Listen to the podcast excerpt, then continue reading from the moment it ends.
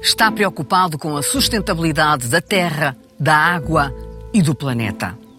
Num dos maiores latifúndios do Alentejo, o Esporão é a menina dos seus olhos. É crítico sobre o atual modelo financeiro da banca e tem dúvidas sobre a evolução do seu Sporting. José Roquette, primeira pessoa.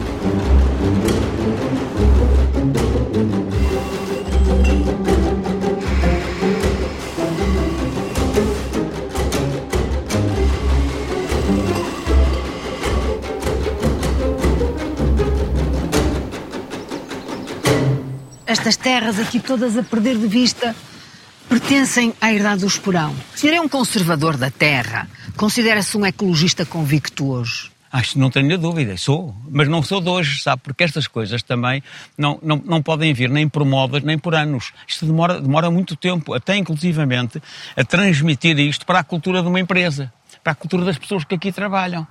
Considera-se o dono, o proprietário deste grande latifúndio? Não, de forma nenhuma. De forma nenhuma.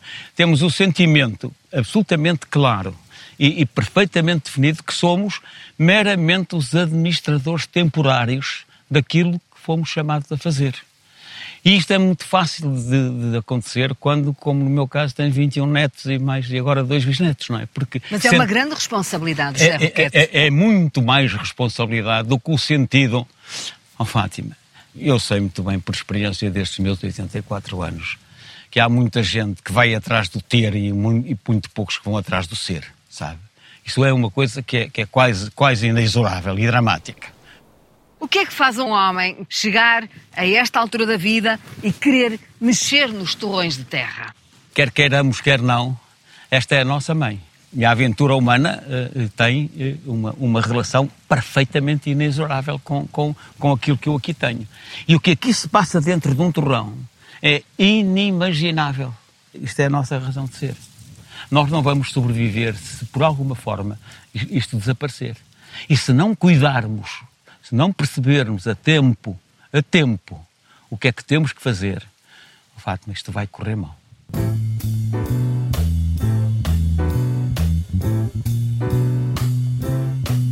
Well, it's a marvelous night for a moon dance with the stars up above in your eyes. Nós estamos dentro de um bunker onde estão os vinhos mais especiais de todos do Esporão. O que é que significa para si estar aqui?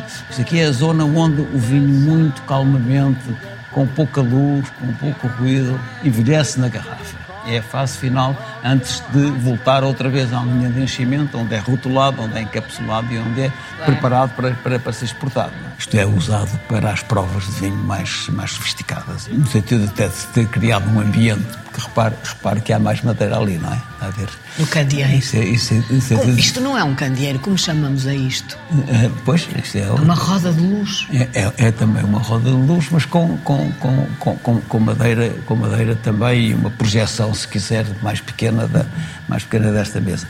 Há uma sensação telúrica ao pôr aqui as mãos nesta mesa? É, eu diria que é uma, é uma obra de arte, não é? É o criado mais puro, é não é? É uma relação mais direta que nós temos. Obviamente que não, não, não, não se pode deixar também de considerar que estão aqui algumas árvores. Mas estão perpetuadas. É, mas estão, estão, é o facto, em qualquer caso estão perpetuadas. Qual é o sentido maior dos dias que passam, que estamos a viver? Eu acho que é a sustentabilidade a longo prazo de um incrível projeto que é, que é a aventura humana.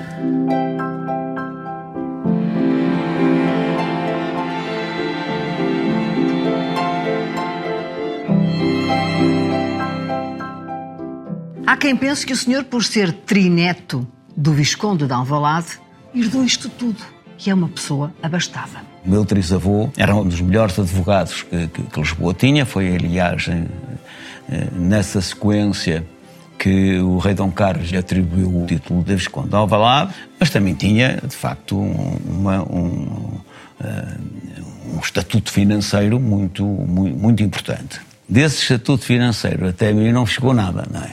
Há uma altura da vida em que ele resolve comprar todo o Campo Grande até, até ao Hospital Fernando da Fonseca. Estamos a falar do final do século dezenove. Do final do século dezenove. O meu avô, que era o menino nos olhos do, do avô dele. Que um, também se chamava José Alfredo Alterman Alvalade. Ele, com essa compra, foi e acabou por ser um elemento extraordinariamente importante no nascimento do Sporting, quando o neto entendeu que aquilo era o grande objetivo da vida dele. Mas é preciso dizer que esse seu avô morre aos trinta e três anos, exatamente, justamente na pandemia de mil novecentos e dezoito. Exatamente. Uma pandemia que até agora pode ser qualquer coisa relativamente próxima daquela que estamos a viver, mas que foi a chamada gripe espanhola, que foi, foi realmente dramática. E o meu avô e a minha avó morreram, muito novos, não é? Mas deixaram filhos. Outra vez o Visconde tomou conta deles, do meu pai e do meu tio Alfredo, que eram os dois únicos filhos que o meu avô tinha, a quem ele pediu, já sabendo que ia morrer, no Hospital do Rego, numa carta que escreve ao avô dele, portanto, ao meu trisavô, uma carta extraordinária em termos de sensibilidade, de sentimento, a pedir para ele tomar conta dos filhos. Coisa como, obviamente, o meu trisavô fez. O meu pai não me herdou coisa nenhuma que se pudesse parecer com, com, com, com aquilo que o, que, o, um, que o bisavô dele, portanto, que o Visconde, Visconde realmente tinha. Porque o seu pai tinha ido trabalhar para o Porto. O meu pai tinha ido trabalhar para o Porto quando eu tinha dois anos. Eu nasci em Lisboa, nasci no coração, naquilo que era o coração de Lisboa naquela altura, que era a maternidade Alfredo da Costa. E, mas os meus irmãos todos nasceram no Porto, e a parte mais importante de formação na minha vida tivesse sido feita no Porto. Como era a Foz desse tempo? O que é que aprendeu do Porto desse tempo? Ali na Foz, naquela altura, sobretudo no inverno, os pescadores da Aforada, quando tinham que ir tentar levar a sua vida, eu vi morrer dezenas de pessoas ali. Na barra? No inverno, o Capitão desaparecia quase todo. Porque o rio era de tal maneira violento, de tal maneira violento que, que, que, que varria, varria, varria completamente aquele outro lado. Eu lembro de um naufrágio, de um lugre que transportava cimento. Eu vi morrer doze, treze pessoas, progressivamente às vagas, a irem subindo para os mastros do lugre. O lugre chamava-se Meteor, lembro-me perfeitamente disto. E vê-los serem arrastados progressivamente. Nessa altura, entre os seis, sete, oito, nove, dez anos, ver morrer pessoas, sobretudo nas circunstâncias tão dramáticas como lhe acabo de descrever, marca. Qual era a sua posição social na Foz desse tempo? A história da, da vida do meu pai está muito ligada ao ténis. O meu pai tinha um petinon que era nica, porque entre os, os vinte e dois anos e os quarenta e três ou quarenta e quatro anos, o meu pai ganhou quinze ou dezasseis campeonatos de Portugal e era sistematicamente o jogador número um do país, numa altura em que aqui em Portugal o nível do ténis era muito parecido com o, com, com o nível espanhol. Em função disso, quando o meu pai e a minha mãe vêm, vêm para o Porto, foram bem recebidos. Em Lisboa faziam parte, o meu pai fazia parte, apesar de tudo, de uma elite. Porquê que lhe chamavam Guingas? Isso foi em Petinon, não foi lá que nasceu, nasceu em Lisboa. Aí não era o Gungum? Não, quem me dera que ainda hoje fosse o caso, porque então andava oitenta anos para trás, não é? Isso era ótimo. Ainda hoje gostava de ser não, o Gungum. Mas isso, isso, isso, isso, isso, isso ultrapassou-se e foi, foi, foi corrigido por, por, esse, por esse outro, que me acompanhou durante toda a minha vida. Os meus amigos hoje ainda me chamam Guingas. Guingas. Era uma forma mais ternurenta de, de, de, de, pôr, de pôr as coisas do que propriamente... Era o outra. Guingas? Pronto, era. era. Como é que se materializa o facto de ser o irmão mais velho? Que importância é que isso tinha? Importância indiscutível. E numa família de onze, de onze, de onze irmãos, os pais não têm, a partir de determinada altura, disponibilidade para fazer tudo. E então, normalmente, os mais velhos têm que assumir um bocadinho a, a, a alguma, alguma responsabilidade extra. Por exemplo, eu, atrás da nossa casa, a casa, a casa dos meus pais, ficava por cima da Igreja da Foz, portanto, a Igreja de São João da Foz do Douro, não é? E naquela altura, por trás, aquilo eram campos de plantação de milho, lavradores com vacas, etcétera. E, e eu de manhã ia, às vezes, com a, com a, bilha, com a bilha do leite, buscar, buscar o leite das vacas para, para, para, trazer, para, para trazer para casa. A Foz era um arrabal, era uma periferia do Porto, não é? Eu, para ir ao Porto, nos vinte e cinco tostões, apanhava o elétrico no Passeio Alegre. Ouça, mas os elétricos no Porto, naquela altura, aquilo, aquilo funcionava quase como os caminhos de ferro suíços, os elétricos. Eu sabia que apanhava o número dois às oito e doze, e às oito e vinte e oito eu estava a sair no Largo dos Leões em cima para subir para o, para, o... para a Universidade, para, para a Faculdade para... de Economia. We were waltzing together. Como é a sua ida para a Faculdade de Economia? Devo muito à minha escola universitária. Comecei a trabalhar no Porto, na Avenida dos Aliados, onde era a, a, a filial do Porto do, do, do Banco Espírito Santo. E, e aí fiquei aproximadamente um ano. Com vinte e dois anos recebo um convite, meio convite, meio intimação, para, para, para, para vir para Lisboa. E, e vim. É nessa altura que desenvolve um software, Cashflow, que a H P vai eh, aproveitar. Pouco tempo depois fica também ligado ao primeiro computador, o Univac mil e cinco. Exa- exatamente, essa, essa informação está perfeitamente correta. Até esse momento... O processamento que, que, que já se fazia ainda numa fase pré-utilização dos suportes magnéticos dos computadores eram os cartões perfurados. O Univac mil e cinco já lia não cartões, mas fita perfurada. Era na altura em que já estavam a aparecer os telexes. Lembra-se do que é que era um telex, que aquilo funcionava com fitas perfuradas. O que é que se passou no intervalo disto tudo? Foi a primeira vez que eu fui aos Estados Unidos. E aí eu tomei pela primeira vez o, um contacto direto sobre a rapidez a que estava a acontecer a automação e o tratamento da informação dentro de uma... Dentro de uma dentro instituição de uma... financeira. Eu tenho a enorme sorte de ter acompanhado a história espantosa do que se passou uh, durante estes, esta, estas últimas uh, uh, um, seis, sete dezenas de anos. Change partners again.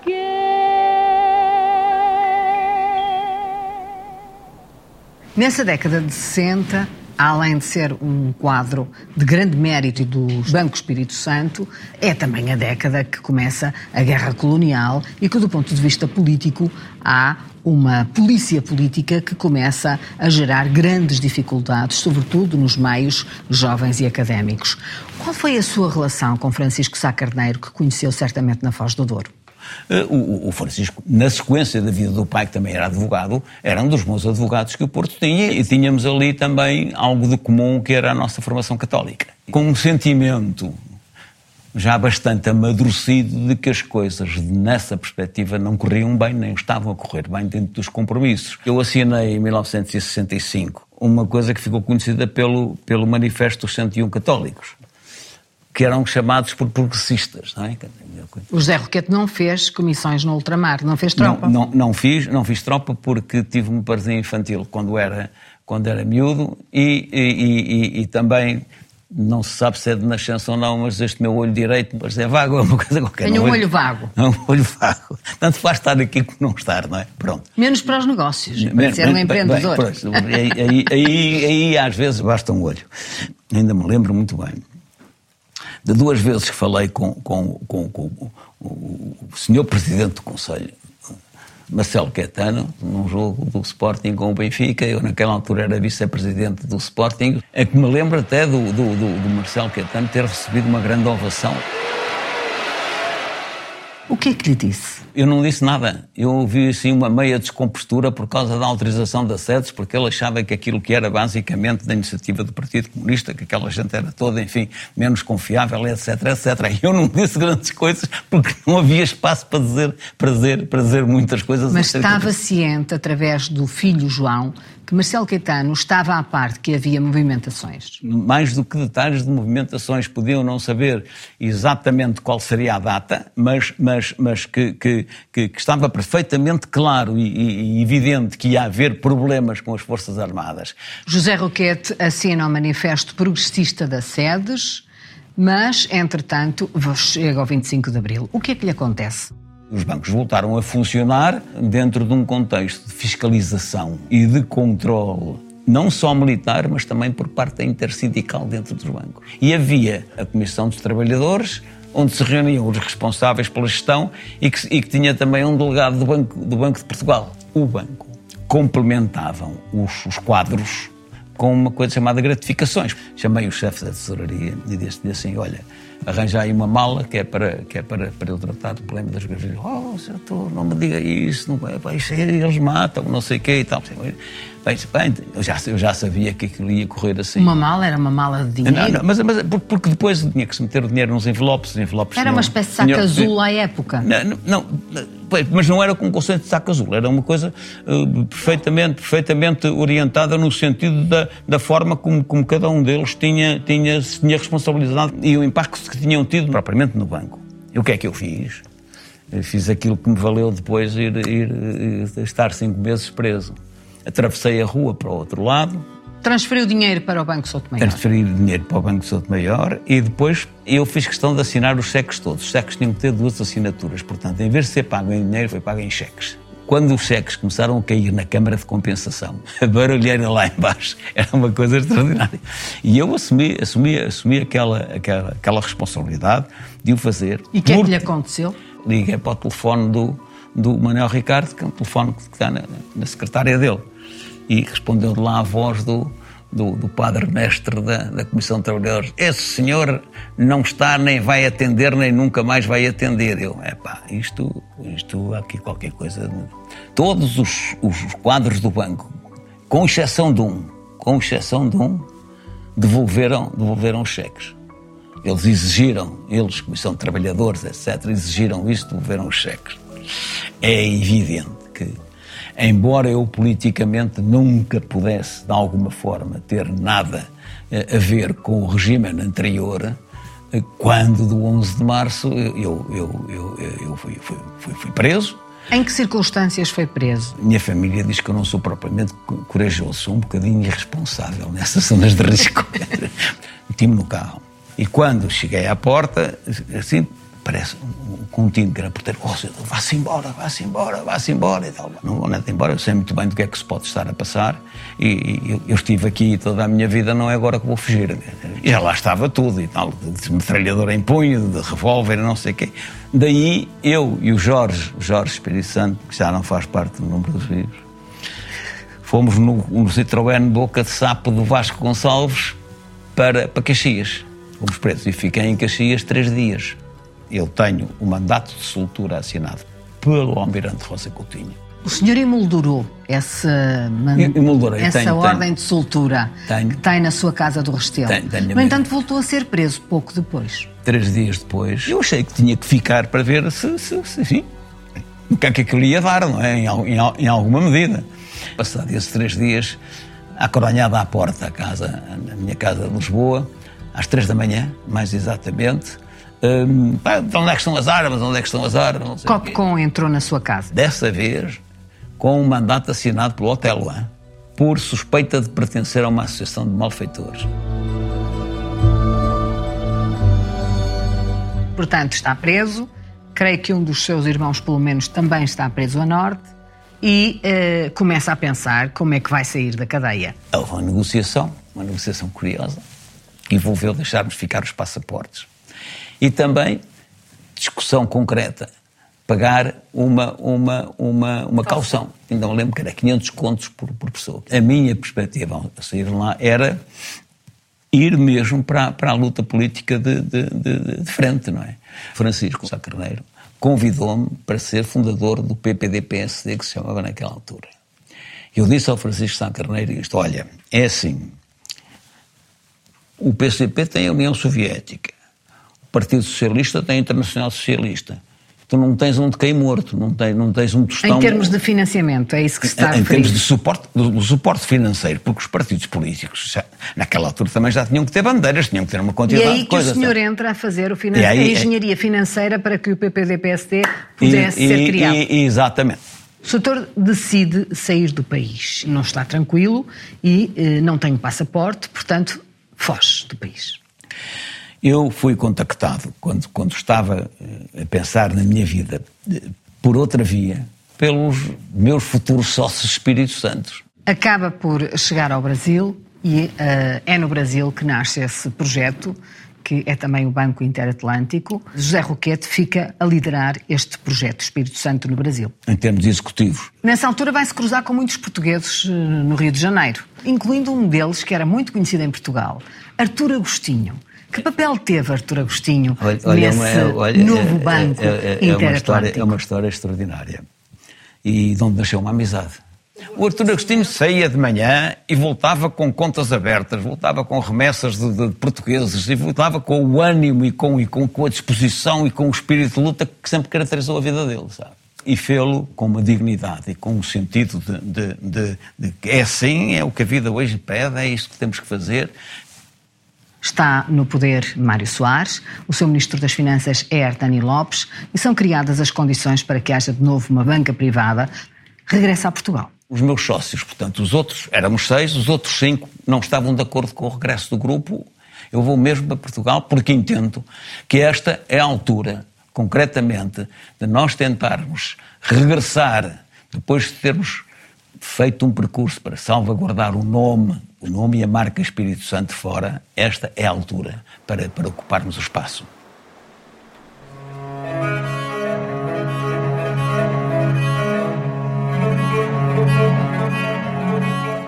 Em que momento se dá a ruptura com Ricardo Salgado? Quando é anunciada a, a, a privatização do Banco Tota, eu, na reunião de topo do grupo, disse que eu parece-me que esta é uma oportunidade que não podemos perder, temos o nome, o nome e a marca mais, mais, mais responsável. Acho que temos que estar presentes no primeiro banco que é privatizado. Ah, não, não somos, aqui é a tranquilidade e o Banco Espírito Santo é que interessa e assim, e, e é por aí que vamos... E, Aí, aí deu-se a ruptura mesmo. doutor José Roquette, não posso deixar de lhe fazer esta pergunta. Tendo sido o senhor um dos grandes impulsionadores do Banco Espírito Santo no período áureo desta, deste banco, o que é que acha que aconteceu a Ricardo Salgado? Foi uma surpresa para si? Se tiver que dizer com toda a franqueza, poderá ter sido.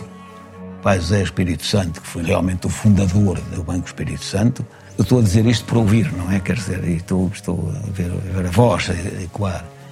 Nunca se esqueçam, por cada conto de reis, só cem escudos é que são nossos, o resto são de outras pessoas. Há uma coisa que os bancos, hoje em dia, ainda continuam a fazer, oh, Fátima, e que ainda é dramática, que é utilizar fundos, por exemplo, de depósitos à ordem, em investimentos de longo prazo, é pura e simplesmente uma... uma Eu não, sei como é, eu não sei como é que é, é, é uma fraude. No caso do Espírito Santo, o nome e a ambição superaram a capacidade financeira? Eu acho que foi mais o sentido de poder. Foi o Pedro Queiroz Pereira quem acabou por antecipar aquilo que aconteceu no B E S. Ao fazer uma denúncia? Ao fazer uma denúncia, as circunstâncias em que o fez, pronto, ele entendeu que o devia fazer e, numa assembleia, e, e depois enviou para o Banco de Portugal um conjunto de informações que eh, claramente davam nota da situação real em que o banco estava, em que os, os acionistas do banco, o Espírito Santo Financial e depois a própria E S I, a própria E S I estava. O Ricardo eventualmente esqueceu-se que um dos grandes apoios que o Grupo Espírito Santo teve quando foi forçado a sair daqui foi do Manuel Queiroz Pereira, pai do Pedro. Porque esse tinha algum suporte fora de fronteiras. Porque a verdade tem que se dizer, na altura do onze de março, a família Espírito Santo e o Espírito Santo não tinham dinheiro nenhum fora de Portugal. O Ricardo o que é que foi procurar na Cemapa? Foi procurar na Cemapa um, um, um, um gerador de caixa, porque ele precisava desesperadamente de tapar os buracos, não é? No fundo, no fundo, no fundo, no fundo é isto.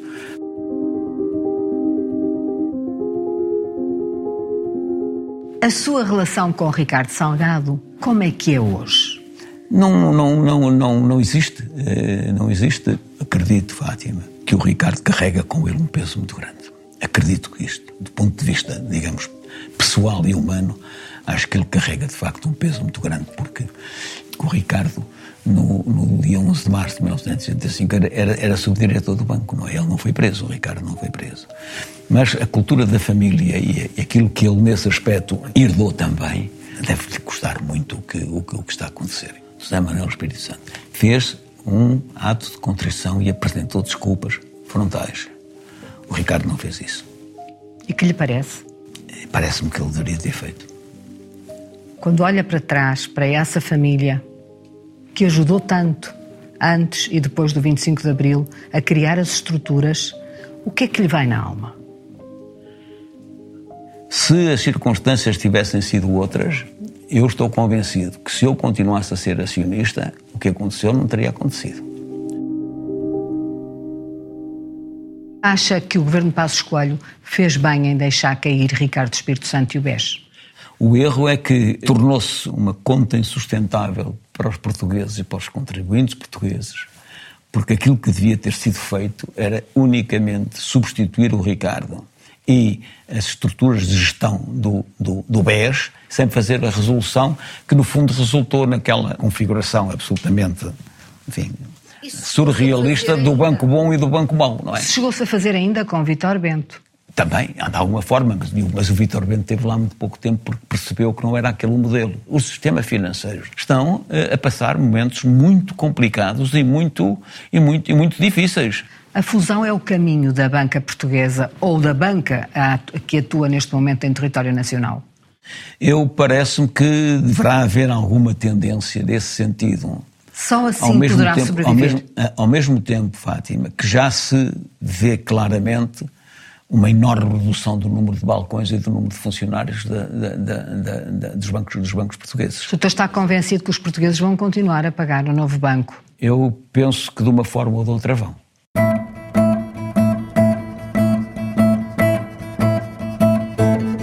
E o seu Sporting? Eu sabia que tínhamos que chegar aí, não é? O senhor chega ao Sporting numa condição não só afetiva, mas também de gestão e funda aquilo que são as SEDES. Quando eu tomei a decisão de assumir as responsabilidades que assumi no Sporting, eu nunca pensei em ser presidente do Sporting. Foi por isso que apareceu o Pedro Santana Lopes. Pois, por circunstâncias específicas da vida do próprio Pedro, as coisas duraram muito pouco tempo e eu tive que assumir a presidência do Sporting.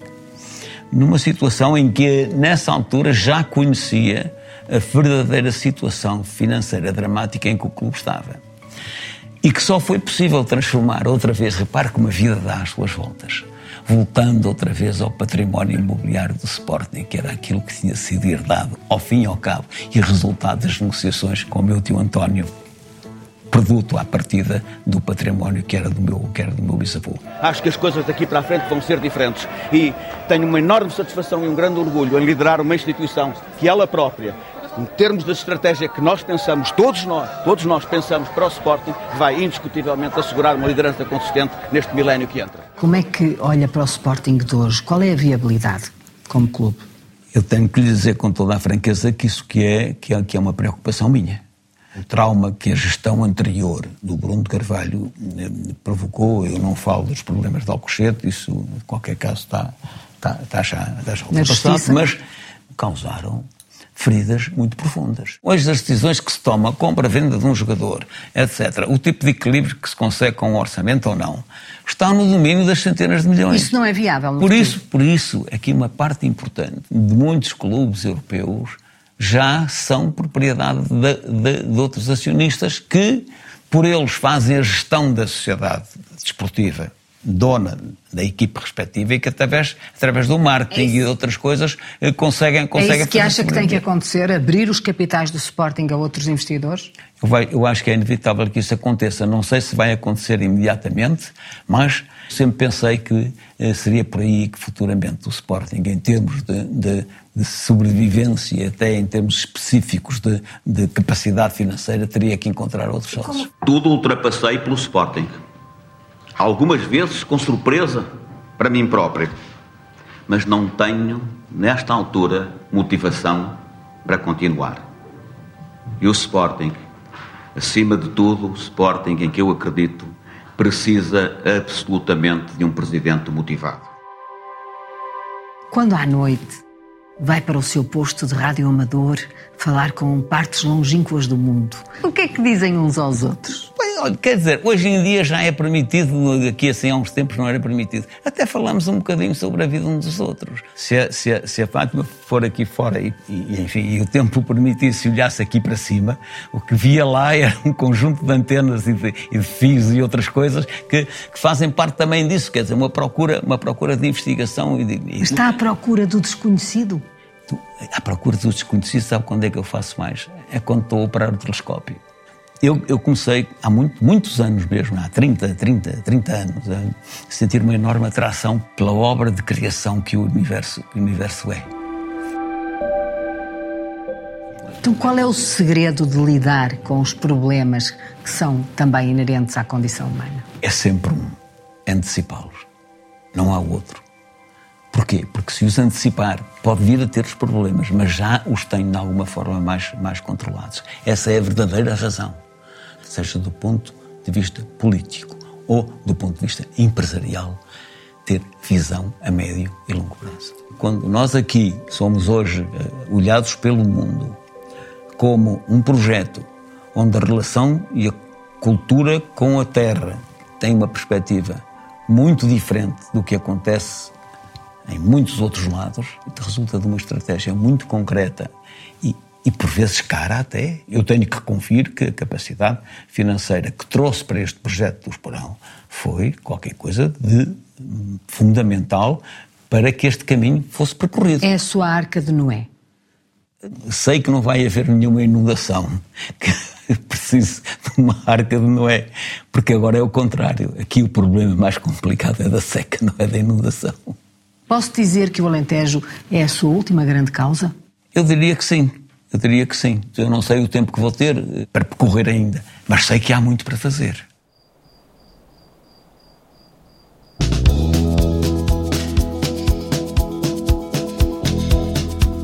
Aí vêm eles. Os cães são os seus maiores companheiros aqui durante não, o dia. Não tenho, não tenho dúvida, não tenho dúvida. E mesmo para as voltas que eu dou, eles aprendem como é que têm que ir comigo. E eu tenho a certeza que se uma altura qualquer tiver um problema qualquer, sabem o que é que vai acontecer, que já me aconteceu uma, uma vez, quando o pequenino começou a aprender a, a ir também. Punha-se-me à frente da bicicleta, eu, da altura, para não o atropelar, epá, tem uma travadela e caí. E os, os cães viram logo para lamber-me e tal, e coisas dessas. É uma, uma relação absolutamente extraordinária. Aquela também é a sua companheira, não é? Também. Vamos também. Até lá. Mas isto... não é uma bicicleta qualquer. Não, não é. é Olha a música.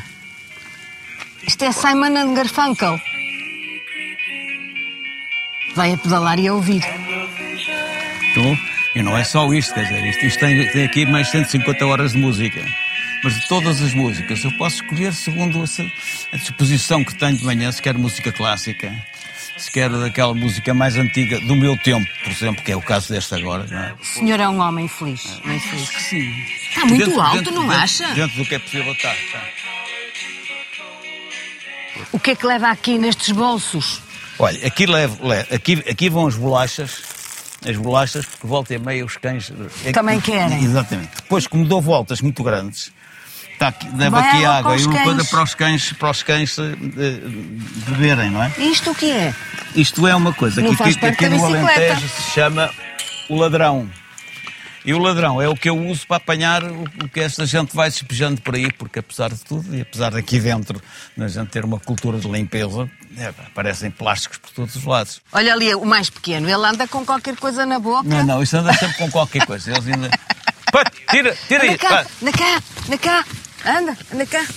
Ai, o pato maluco. Olha, onde é que estão as bolachas, pato? Onde é que costuma ir? Eu saio da casa que está ali, dou a volta por ali assim e depois regresso pelo outro lado.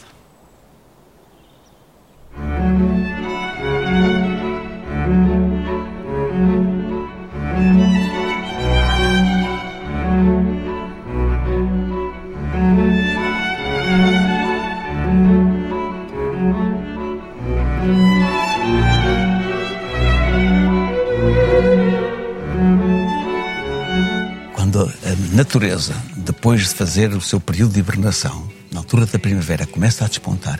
Isto fica tudo coberto de cores.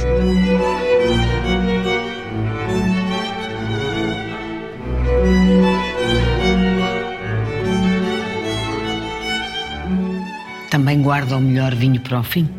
Uh, não, posso dizer... Ou Fátima, há escolhas, não é? Onde é que vai buscar hoje a alegria para continuar a viver aos oitenta e quatro anos? Eu olhei à volta e disse assim, bancos e banquinhos há muitos aí por todo o lado, Esporão só há um.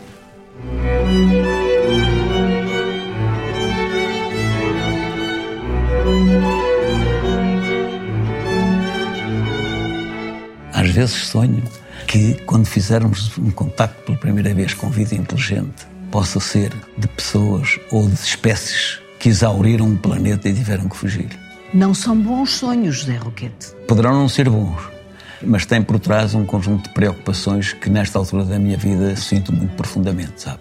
Não posso deixar de pensar em que planeta e em que condições vão viver os meus netos e os meus bisnetos.